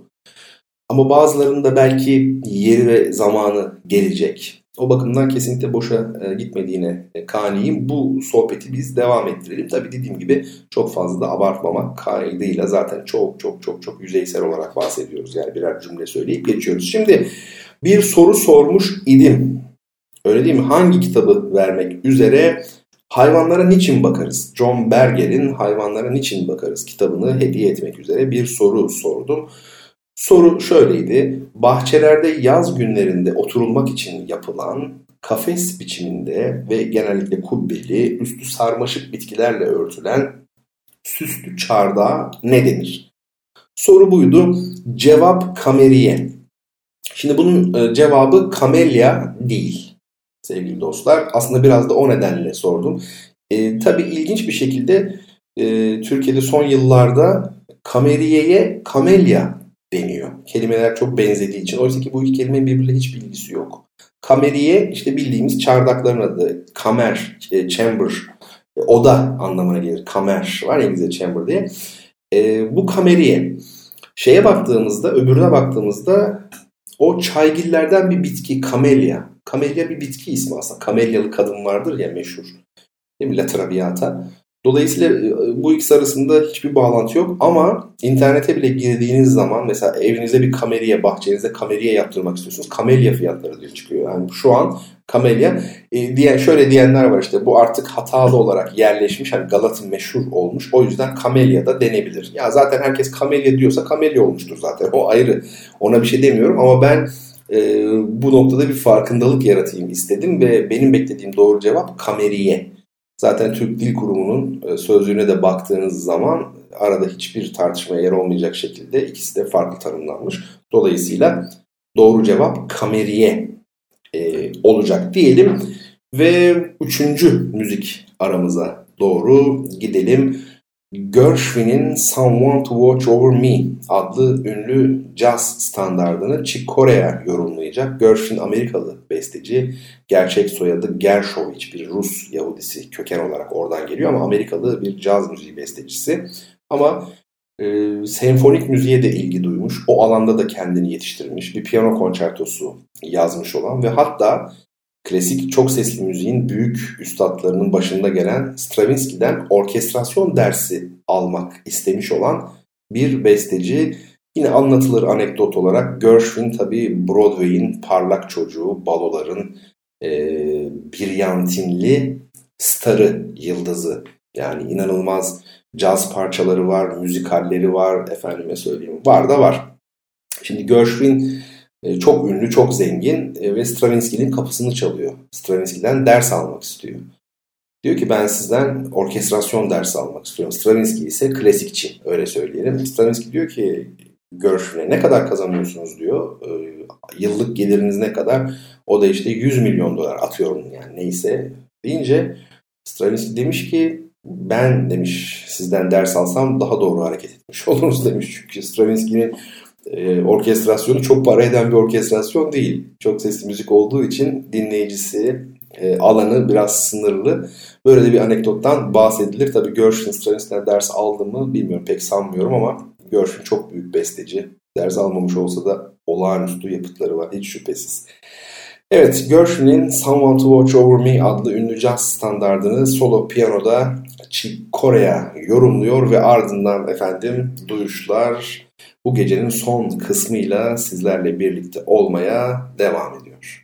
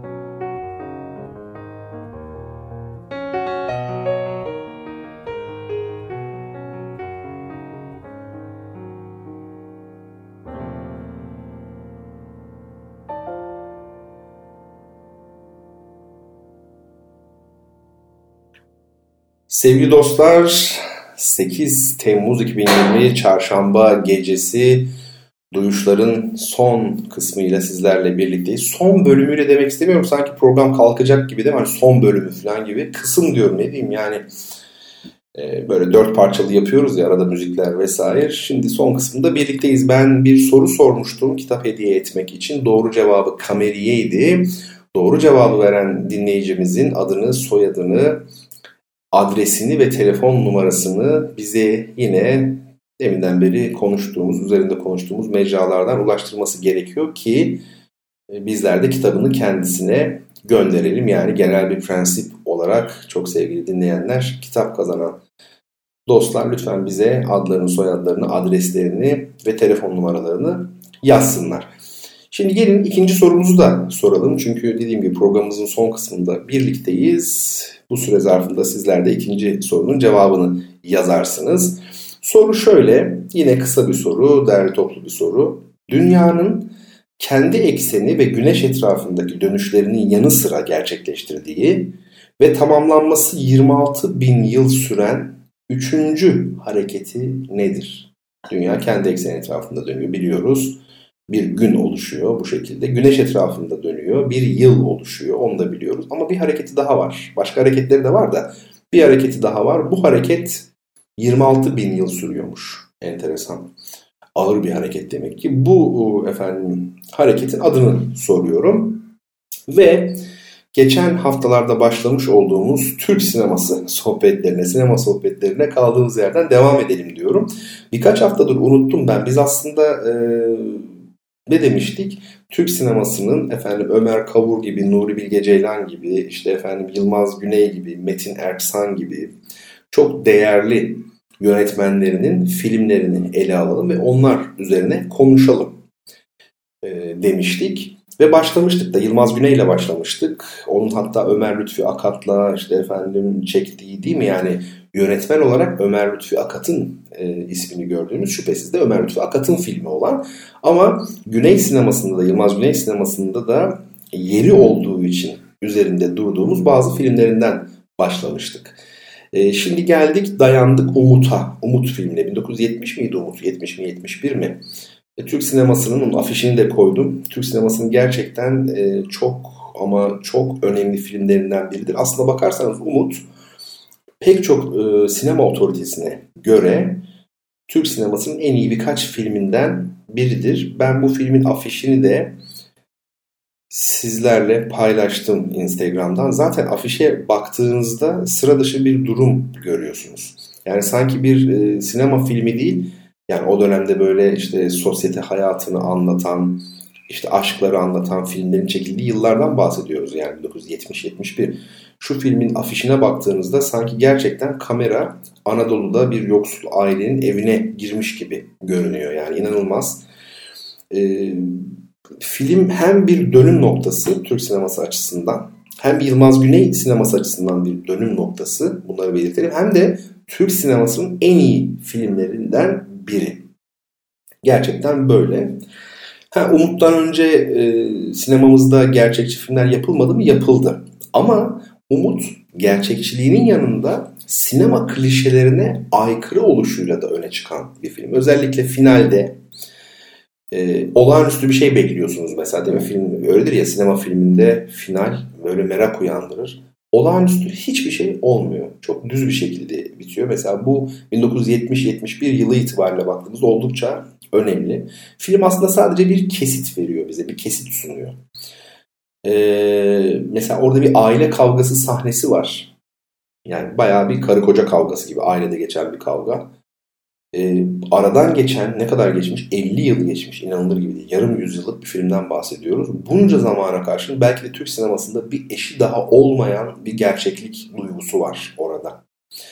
Sonra e, atın bozkıra bırakılması, yani ölmüş olan atın bozkıra bırakılması da tabii görsel açıdan çok çarpıcı. Adı Cabbar olan bir, tabii bir spoiler vermek durumundayız. Yani bu kısmı isterseniz dinlemeyin, filmi sonradan izleyin. Bununla da ilgili epeyce bir konuşmuştuk. Yoksul bir at arabacısının, ailesi geniş bir ailesi, çocukları olan bir at arabacısının yaşadıklarını anlatıyor aslında film. Adı da Cabbar karakterin. Finalde biz Cabbar'ın böyle huşu ile döndüğünü görüyoruz. Aslında ekmek parası, umut uğruna. Burada da inanılmaz e, görsel bir estetik söz konusu. Şiirsellik, görsellik de var. E, tabii çaresizlik çok şiirsel biçimde verilmiş yer yer filmde. Ağlayan çocuğun üstünde süt var mesela. Sütü yalayan bir köpek. Bu da enteresan bir görüntü. Harik, harikulade gerçekten. Ve tabii Cabbar'ın kahraman olmaması da filmin gerçekçiliğini pekiştiriyor. Cabbar bir kere kahraman değil yani. Ee, filmin en başında Cabbar birikmiş paranızın e, teminatı e, biçiminde bir banka reklamının önünde Afgun'un çişini yapıyor. Yani öyle söyleyeyim. Bevlediyor yani. E, birikmiş paranızın teminatı yazıyor arkada. Yani filmin her saniyesi, her sekansı gerçekten değerli. Ee, şimdi çok dramatik sahneler, sahneler var gerçekten. Dediğim gibi atın götürüldüğü sahne. Bir araba çarpıyor at arabasına ve at ölüyor. Burada görsellik çok çok çarpıcı. İşte Cabbar'ın atın arkasından giderek son görevini yapması, bir böyle emekçi insan ile onun geçim aracı arasındaki sıcak, gerçek, insani bağı çok güzel dışa vuruyor. Gerçekten arka planda da çorak bir bozkır görüyoruz. Issızlık görüyoruz. Ve burada yalnızlık e, vurgulanmış ve arabacılık denilen işin aslında ölmekte olduğunu, çünkü taksiler gelişmeye başlıyor. Bunu da e, görüyoruz. Cabbar'ın ağalarından borç istediği bir sekans var. Burada e, yoksullukla birlikte zenginliğin gösterilişi biraz şematik geliyor insana. E, ama aslında baktığınızda şu da tartışılır. Ger- gerçekte o kadar şematik mi? Yani hayatta da böyle çünkü. Gerçekten öyle. O bakımdan da şematik demeden evvel e, durup düşünmek gerekiyor. Bu az önce bahsettiğim aile içi kavganın gösterildiği olağanüstü ve bana kalırsa Türk sinemasında eşi menendi olmayan o sahnede e, Yılmaz Güney'in oyunculuğu çok çok çok çok yani zirvede hakikaten.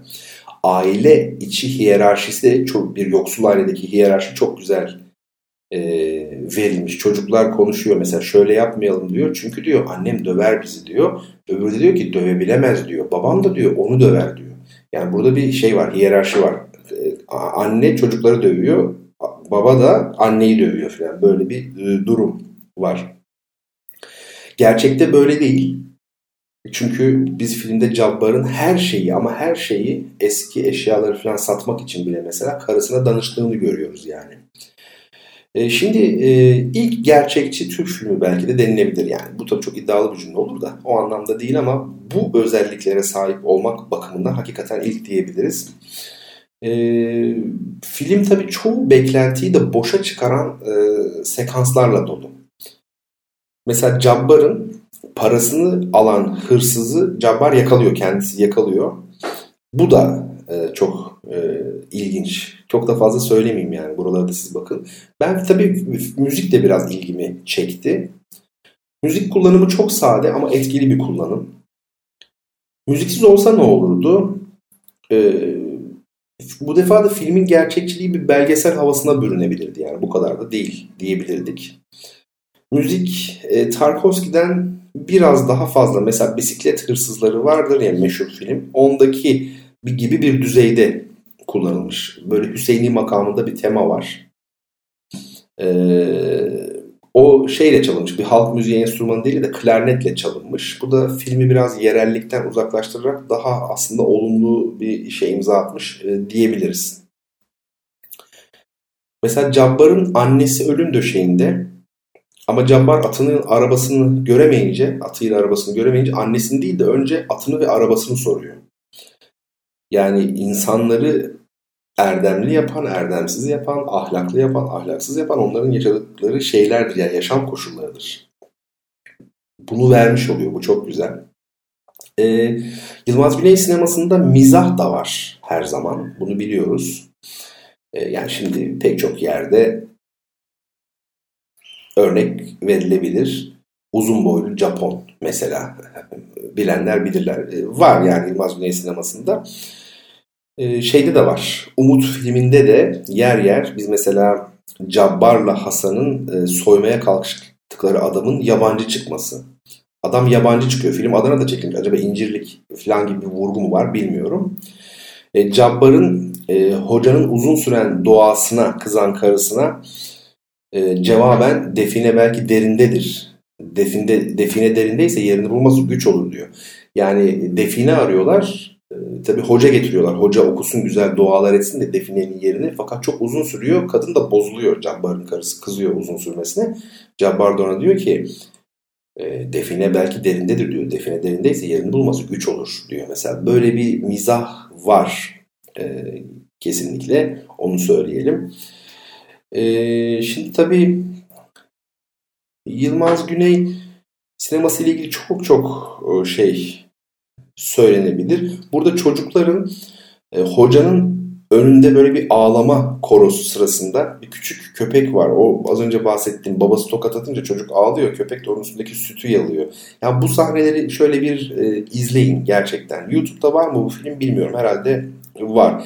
Cabbar aslında akılla cehalet arasında gidip gelen biri. Mesela Hasan'a diyor ki bu su meselesi diyor çocukların aklını karıştırmasın kardeş diyor.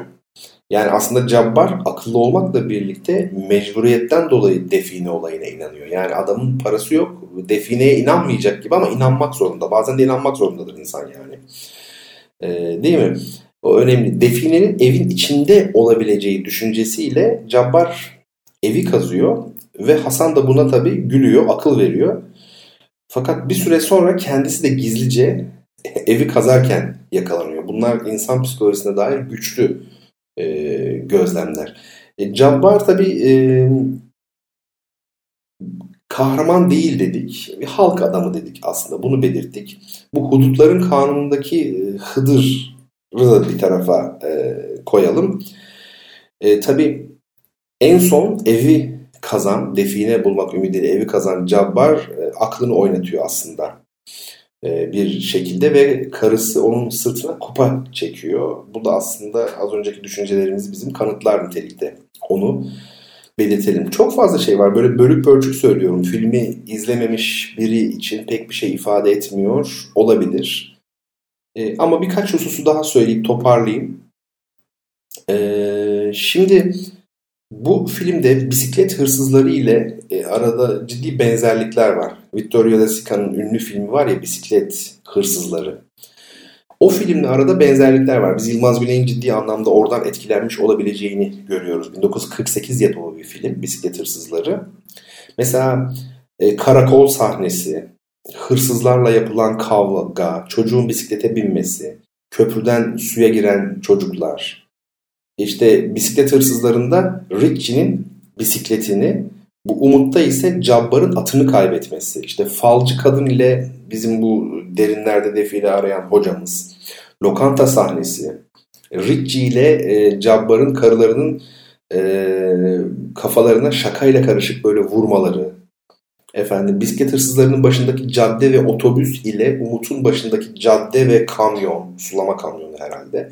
Bunlar çok ciddi paralellikler, benzerlikler ama Umut filminin bisiklet hırsızlarından derin etkiler taşıyor olması e, onun büyüklüğünü tabii gölgelemiyor. Yani Umut'un büyüklüğünü e, gölgelemiyor. E, hatta bana kalırsa bisiklet hırsızlarının daha iyi bir film olduğu bile söylenebilir. İki film arasında ne kadar zaman var? E, yirmi beş yıla yakın bir zaman var herhalde. Bisiklet hırsızları kırk sekiz ise yirmi iki yıl diyelim. yirmi iki yirmi üç yıl var. Bu da son derece normal aslında. Yani benim size önerebileceğim şey Umut filmini izlemek, arkasından da Bisiklet Hırsızlarını, e, Sika'nın filmini izlemek. bin dokuz yüz kırk sekiz o da siyah beyaz, ikisi de siyah beyaz. E, ve bunları mukayeseli bir böyle okumaya, izlemeye tabi tutmak. Gerçekten Türk sinemasının, çünkü Umut en iyi filmlerinden biri. Bana göre en iyi ilk e, on film arasındadır kesinlikle. Sadece bana göre değil, herhalde pek çok otoriteye göre öyle. Yani ben otorite olduğum için söylemiyorum. O anlamda söylemedim. Ben kişisel olarak, yani benim ilk onumda vardır yani kesinlikle. Peki. Şimdi ikinci sorumuzun cevabına gelelim efendim. Ne dedik? Ne için ama? Önce onu söyleyelim.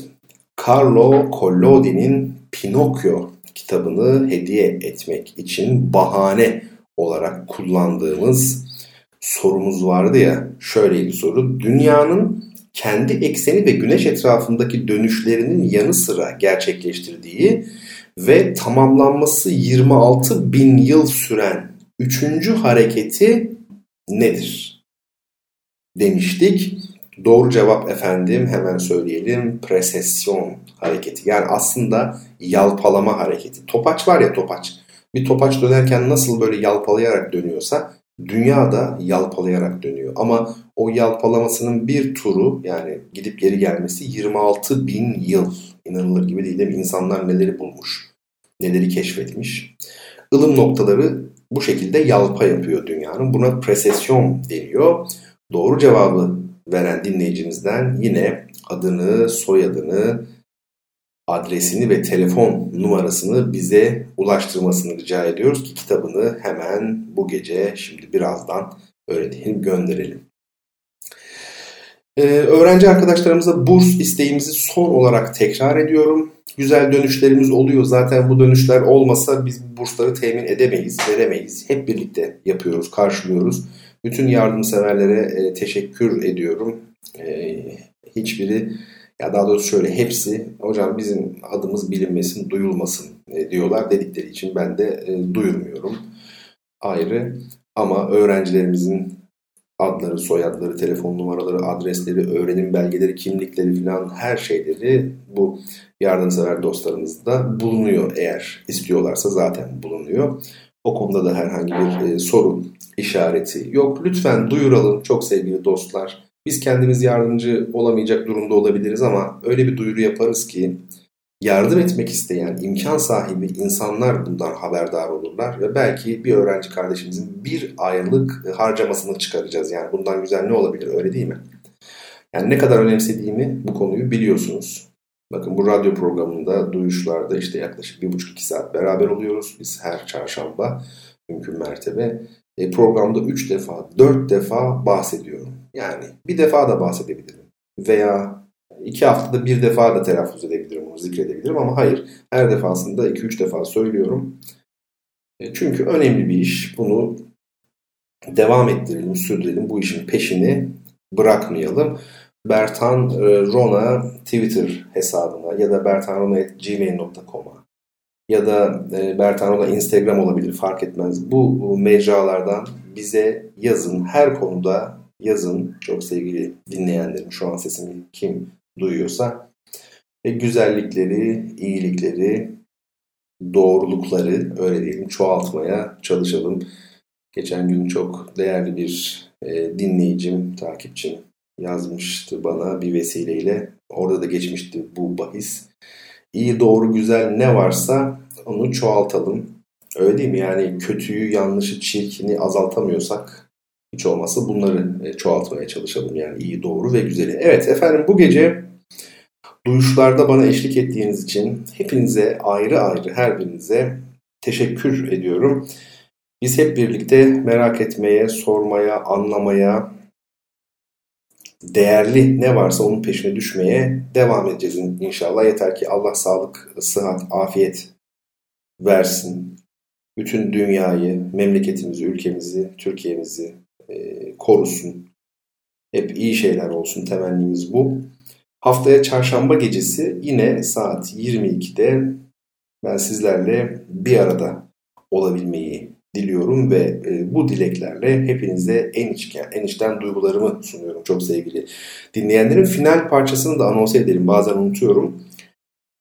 Felix Mendelssohn romantik dönemin çok önemli bestecilerinden biridir. Onun dördüncü senfonisinin dördüncü bölümüyle, Saltarello başlıklı dördüncü bölümüyle sizlere veda etmek istiyorum. Haftaya çarşambaya dek lütfen kendinize iyi bakın. Esen kalın efendim.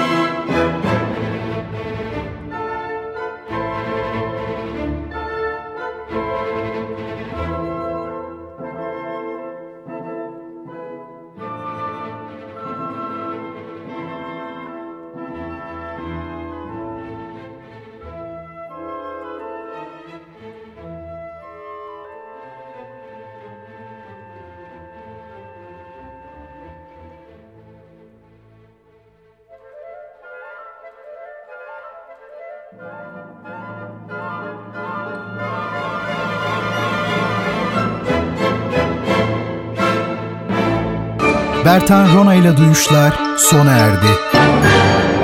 Bu program hakkındaki düşüncelerinizi dinleyen et radyogercek nokta com adresine mail atarak bize ulaştırabilirsiniz. Dinlemiş olduğunuz programda ürün yerleştirme yapılmıştır.